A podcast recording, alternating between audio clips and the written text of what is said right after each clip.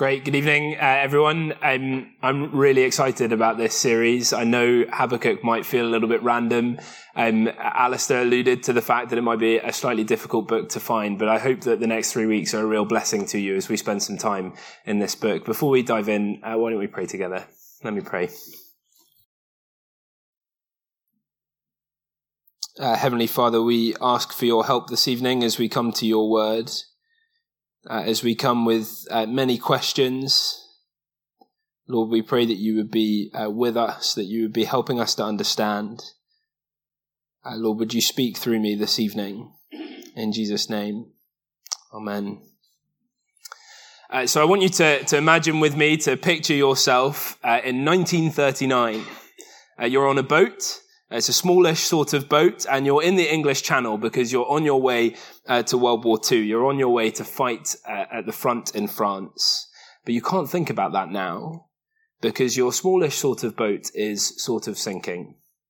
Uh, there's a storm thrashing all around you, huge waves, gale force winds, relentless sideways rain. It looks like the end might come for you before you even land in France, before you even get to the war might be quite hard to picture yourself there, difficult to imagine, uh, but I wonder how you might react in a situation like that. You know yourself better than I do. Maybe you're the sort of person that would panic, uh, take your army hat off and hopelessly start bailing water uh, out of your ship. Uh, maybe you're the sort of person who would dive into the sea and try and swim back to Dover. And maybe you're the sort who would just curl up into a ball and do nothing, frozen, terrified. Uh, maybe you're the sort of person who'd be in denial, just really pretending that everything was okay, even though it wasn't. That's a, a pretty stark illustration, I think. But the truth is that life can feel a little bit like that, can't it? Like a, like a bit of a storm. How do we respond in the storms of life? Because if we're honest, the world we, that we live in, it, it's a bit of a mess. You just have to look at the news and see there's war, there's violence. In fact, I'm sure we don't even need to look at the news to know this in our own lives. There's just buckets of injustice in the world that we live in. I'm sure we can all think of a particular person in our lives, maybe in our pasts, or a group of people, or a specific injustice that has really made your mess.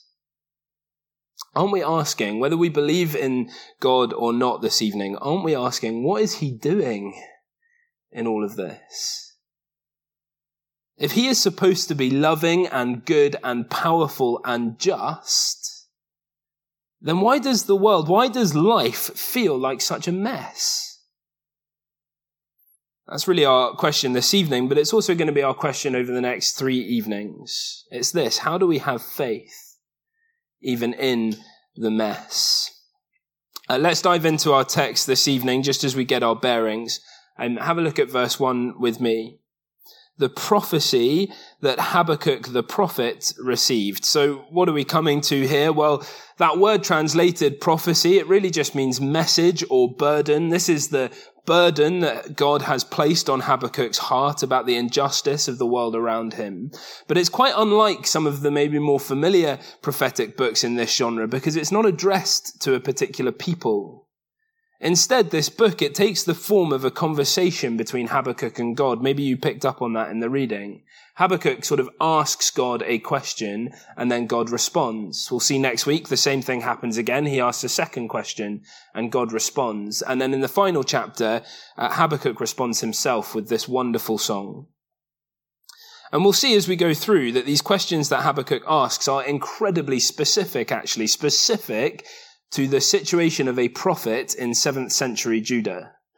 But his his specific questions, they're also incredibly timeless because at, at, their heart, they're still the questions that we're asking today. So what was Habakkuk's world like? Well, a bit of potted history. Uh, Israel was the northern kingdom. They had been conquered and carried off into exile by the Assyrian Empire. Big crisis. And for Judah, the southern kingdom, that was followed by a, a century of bad kings idol worship and violence. Until along comes uh, King Josiah. Uh, Josiah was a good king in a line of really bad kings, and there's something of a revival under King, Je- uh, under King Josiah. The nation of Judah returns to worship the one true God. Uh, but then Josiah dies in battle. Uh, one son replaces him. He only lasts a couple of months. But then his other son, Jehoiakim, becomes king. And he's awful. In fact, he reversed all the good that his father Josiah had done. There is a return to violence, to faithlessness. That's the sort of context then that, that Habakkuk asks this question in. Uh, in, in the sort of violence and faithlessness and mess with the memory of a good king. It's a, he, he's a faithful prophet calling out to God in a messy world. And in some ways, I think that being a Christian in Scotland today might feel a little bit like being a prophet in Judah. Certainly, it can feel as though the church is slowly, or maybe not so slowly, dying. Easy to lament a decline in what we would see as true Christian spirituality uh, to look at the waning Christian influence in this country, to watch the powers of lawlessness and injustice.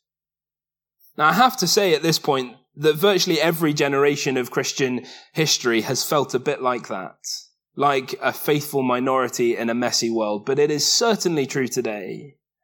And so we might feel a bit like Habakkuk as he asks his first question, calling out in a messy world. So here's our first point then. Um, it's an honest question, a really honest question that Habakkuk asks. See in verse 2. How long, Lord, must I call for help, but you do not listen, or cry out to you violence, but you do not save? It's an honest question. But notice Habakkuk isn't doubting God's existence or even who God is. He calls him Lord. It's a name that points to all that God has done, raising up for himself a people, rescuing them out of slavery in Egypt, bringing them into the promised land. It is this God to whom he prays. And notice too that he, he doesn't doubt that God is going to do something. It's God's timing, not his character that Habakkuk questions here. He is desperate to see God's justice done. How long? And yet it seems no answer. He's been calling out about the violence of this King Jehoiakim. How long? See in verse 3 the kind of thing that he's talking about the injustice, the wrongdoing, the destruction and violence and strife and conflict. And so he just honestly asks, How long until you're going to do justice, Lord? Aren't we asking that question today? How long? What are you going to do about our messy world? But Habakkuk isn't denying that God is a God of justice, because it is God's justice that Habakkuk is concerned with. You see in verse 4, he says the law is paralyzed. That's the law given by God to help his people live wisely in the world. Under these kings, under Jehoiakim, under the wicked, that law is not allowed to function. And so justice never prevails. Justice is perverted. And so, just like us, Habakkuk is on the boat. He's in the storm. There's injustice all around him. It's worth saying at this stage that if you look at the world that we live in, and if you see the injustice and it bothers you, that the mess, you know, as women continue to be trafficked into sex slavery, as war continues to rage, as vulnerable minorities all over the world are exploited and persecuted. If you see that this is the sort of world that we live in and it bothers you and it should bother you, if that's you, but you don't believe in this God, then you have to ask yourself, where are you getting your idea of justice from in the first place? Because without God, Richard Dawkins puts it like this on the screen, in a universe of blind physical forces and genetic replications. In other words, in a world without God, some people are going to get lucky and some people are going to get hurt. And we won't find any rhyme or reason to it. DNA neither knows nor cares. DNA just is. And we dance to the music. If there is no rhyme or reason, if everything really is just left to chance, then why do each of us in this room feel as though there should be justice? Why do we cry out for justice in the first place? Well, let me suggest that it's only because that is the character of the God of the universe. And especially in this country today, it is only because the influence of his son, the son that we believe in, over the last 2,000 years. If you're keen to think a bit more about that, do grab me after. I've got a really good book recommendation for you here. I read it this summer. It's excellent. But it really is true that what we believe about justice in this country is rooted in the Christian faith. But for now, as we consider what to do uh, in the midst of all this mess, what can we learn from Habakkuk's question? A bit like being in a small, uh, smallish sort of ship in a storm, I think the temptation is basically twofold. Our first instinct might be to bury our head in the sand. In other words, to simply ignore the depths of injustice, to deny that the problem is really that bad, to keep on living our comfortable lives and refusing to actually get involved in the mess at all. I guess that's like pretending there is no storm or, or curling up into the hull of the ship terrified. On the other hand, we might do the opposite, right? We might be the kind of person who's trying to fix it all ourselves. Our instinct, it might be to throw ourselves headfirst into every justice fighting cause we can get our teeth into. But doing that faithlessly or in prayerlessness is failing to recognize who God is, failing to recognize what he has said about his justice, and then becoming self reliant, believing that we are capable of bringing his justice on our own. You do that, you will very quickly become discouraged at our inability to have any real impact. It's like trying to bail water from a ship in a storm with an army hat.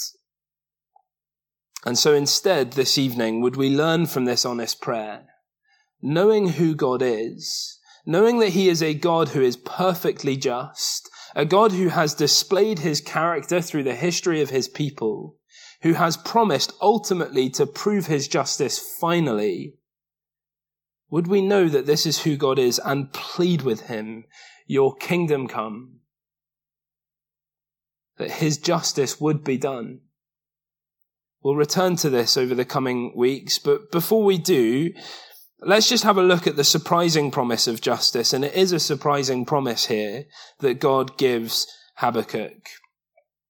See in verse 5 Look at the nations and watch and be utterly amazed, for I'm going to do something in your days that you would not believe, even if you were told. What's God going to do about it? Well, something so surprising that Habakkuk would be amazed that he'd scarcely believe it. It's something coming from the nations. In verse 6, he says, I am raising up the Babylonians. Uh, your translation may have the Chaldeans. Uh, these guys, the, the Babylonians or the Chaldeans, their empire had been and gone. Right? A thousand years before Habakkuk's day, the Babylonian empire was the superpower. They had long since been squashed. But the Babylonians or the, the Chaldeans apparently were going to rise up once more. That's surprising to Habakkuk. What about the Assyrian Empire? Those guys who had just wiped out the northern kingdom. They were the big bad guys. Surely it would be them. But there's a new kid on the block. Indeed, as we keep reading in verse 6, they sweep across the whole earth to seize a dwelling not their own. There's a, a, certain inevitability about what is coming. And so no wonder they are a feared and dreaded people. Maybe you can imagine the feeling. Seeing a, an empire gathering on the horizon, knowing that they're coming for your nation. I wonder it might have been a bit like that for the people of Ukraine. I suspect the other countries in Eastern Europe right now might feel a little bit like this. Fear and dread. The imagery is terrifying. Have a look at verse 8. Their horses are swifter than leopards, fiercer than wolves at dusk. Their cavalry gallops headlong. Their horses come from afar. They fly like an eagle swooping to devour. The, the Babylonians and their horses are compared to the most brutal predators. They are fast and fierce and ferocious. They advance in verse 9 like the desert wind and gather prisoners like sand. What grain of sand would stand, stand a chance against the whipping wind? It's a picture of an army gathering up prisoners with ease. They mock kings, scoff at rulers, laugh at fortified cities. In some ways, I think this image is even more brutal. This sort of foreboding laughter is terrifying. Babylon is like the, the bully in the playground, and this little kid finally stands up to him, and the bully just laughs. We all know what's coming next. He just sort of swipes the kid aside, moving on to his next victim, just as the Babylonian does in verse 11. They sweep past like the wind and go on. This is what's coming, God says. It's brutal. It's terrifying. But look back in verse 6 and see the real surprise. It is God who is raising them up. They're simply his instrument, carrying out his justice. That's surprising enough just as a plain fact, but, but more than that, notice in verse 7, they are a law unto themselves and promote their own honor. We begin to get a note of irony here. If you look back at verse 4, the law is paralyzed for God's people. But now those who God is raising up to bring justice, well, they're lawless too. And just like the people of Judah, the people Habakkuk is complaining about, see in verse 9, the Babylonians come, they come intent on violence. It's just the way that Judah was described. Worse than that, it is their own honor that they promote. If God's people are being judged for their faithlessness, their inability to promote God's honor, well, this people aren't interested in promoting God's honor at all. No, see at the end of verse 11, their own strength is their God. They're totally self-reliant. Actually, this is a pretty unusual thing in the ancient world, where basically every, every nation has their own gods. Gods external to themselves, national gods and fertility gods, and especially gods of war. But this people, the Babylonian people, as it's described here, they are so self-reliant, so self-absorbed that their own strength is their God. Isn't that the ultimate idolatry? And actually, not only is that the ultimate idolatry, but isn't it the most universal? To rely on our own efforts in life. So easy to fall into, whether you're a Christian here this evening or not, to be fundamentally self reliant. Even sort of specifically Christianly self reliant, I think, relying on my own good deeds or my devotion or my growth in whatever area. But really, that reliance is a denial of the God who created us. It's idolatry. We'll see in all of this how the Babylonians are described. Essentially, in verse 11, guilty people. These people, the people that God is raising up to judge Judah, well, they're just as bad as Judah themselves. It's as though God is saying on your small boat in the midst of the storm, here's how I'm going to fix your mess. I'm going to send an even bigger storm. It's a surprising justice. And it begs the question, if justice is really to be done, then surely God's got to judge them too. It's a good question. Well, if you come back next week, you'll see that's exactly the question that Habakkuk asks next. But for now, what do we do with this? Because we remain at sea. The storm, it rages. This is the world that we live in. It's a mess. And how does this surprising promise of justice help us to have faith in the mess today? There's a temptation here to think about today's events, I think, and, and to think about how they might be God's judgment like this. Right? People have said how COVID might be that how war in Europe or rising energy prices or global warming or whatever it is, is God judging his people. And that the book of Habakkuk is there to point to those events. To draw straight lines from Old Testament prophecy to today like that. But that is not what the Bible is encouraging us to do. We know that God used the Babylonians to judge his people like this. He promises to do it. The Bible says that it happens and history confirms it. But that does not mean that we can point to anything today and say that it's definitely God's justice on a wicked people as the fulfillment of what he's saying in Habakkuk chapter 1. It might be that, but we cannot say confidently that we know that it is. And even if we could, that's not the point of this Bible prophecy. Instead, it points to an even greater surprising promise of justice. As we look at the messy world that we live in, and as we desire that justice would be done, I think the key question really is why is the world such a mess? Who makes the world messy? If we answer that question, we then have another question. What would justice look like? You might lay the blame at God's feet. If he is the creator and he made the rules, and if he's all powerful, then surely it's his fault. If the rules are being broken, then why shouldn't he just do something about it? But could the blame lie elsewhere? Let me illustrate it like this. During the, the COVID pandemic, during lockdown, if I broke the rules, some unessential travel to go to the beach for a barbecue with my friends, or uh, seven people gathering when only six were allowed, who would be to blame? Me for breaking the rules? Or the government for failing to enforce them? God created us with free will, the freedom to choose between right and wrong. We are not robots. We are capable of making real decisions with profound consequences. Who then is to blame for the injustice of this world? Well, the Bible is clear about that. I am. And you are. The Bible teaches that God created a perfect world without injustice, and that human rebellion against God is what ruined it as our relationship with God was broken, as our relationship with each other and our relationship with the created world. Isn't that just describing the mess that we live in? And so in this sort of world, what does justice look like? Well, come to Acts chapter 13 with me. It's on the screen.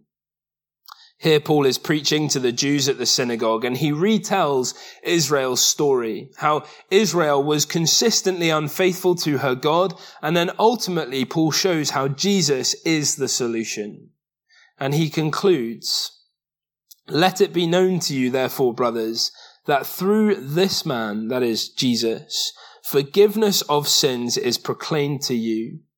And by him, everyone who believes is freed from everything from which you could not be freed by the law of Moses. Here is the surprising justice of God. For God's people, uh, for the Jews in first century when Jesus was around, justice had been simple. It was provided in the law, the law of Moses. Follow that and justice would be complete. And built into that law was the promise, of course, of forgiveness through sacrifice. But it didn't work because the people didn't follow the law. We've seen that in Habakkuk already. And the sacrifices had to be continually made. It wasn't a mistake that it didn't work. The whole point of it was to point to this surprising justice of God.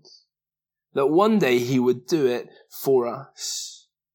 It's the once and for all time sacrifice of Jesus. And notice, God uses guilty people to carry out that justice. Just like the promise in Habakkuk, this is the surprising justice of the cross as God comes down in the person of Jesus and he's crucified, nailed to the cross by who? Nailed to the cross by the Romans, by an idolatrous, violent empire, an empire that the New Testament calls Babylon. And in that moment, he took the guilt of the world on his shoulders. Why? Well, it's as we read in Romans 3 earlier in our service. He did it to demonstrate his righteousness at the present time so as to be just and the one who justifies those who have faith in Jesus. So that all those who have faith in him, seeing that we are guilty, that we contribute to the mess, that there is mess in our hearts, faith in this mess is knowing that God is just in Jesus.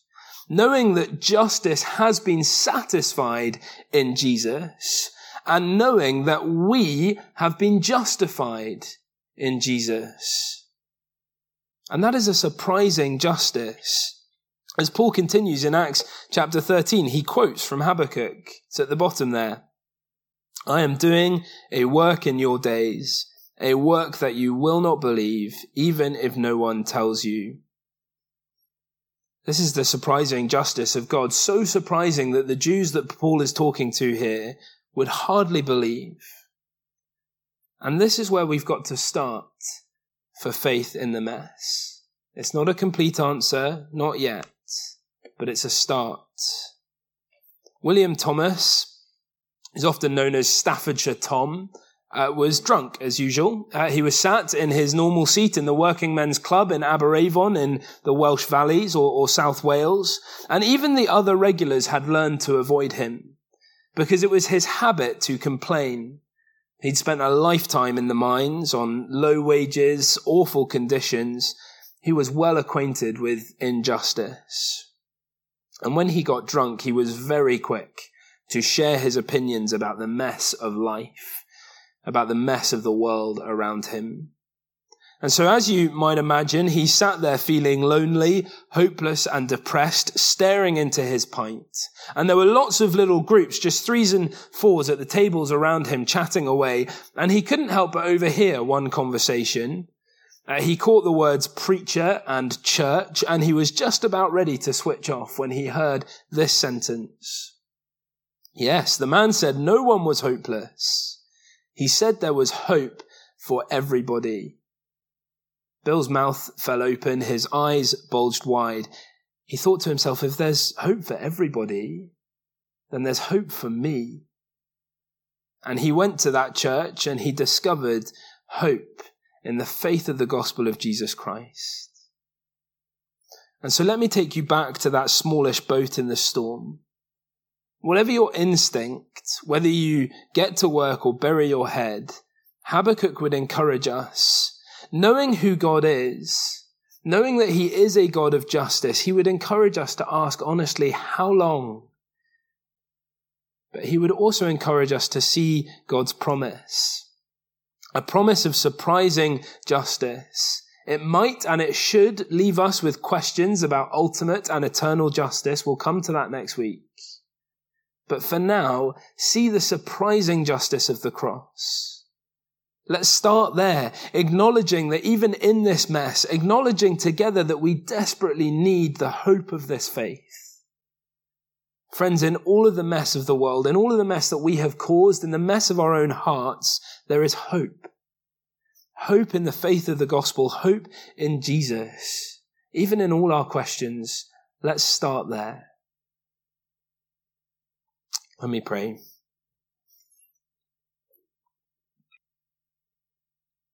Heavenly Father, we come to you this evening and we cry out with Habakkuk, How long? We look at the injustice of the world we live in and we ask, Lord, that your justice would be done. And in the meantime, Lord, would you comfort us in this mess? Would you be with us by your Spirit? And as we consider the ways that we have, the ways that we do contribute to injustice, Lord, we thank you so much for what you've done in Jesus, being both just and the justifier, that we might be justified. In Jesus' name, Amen.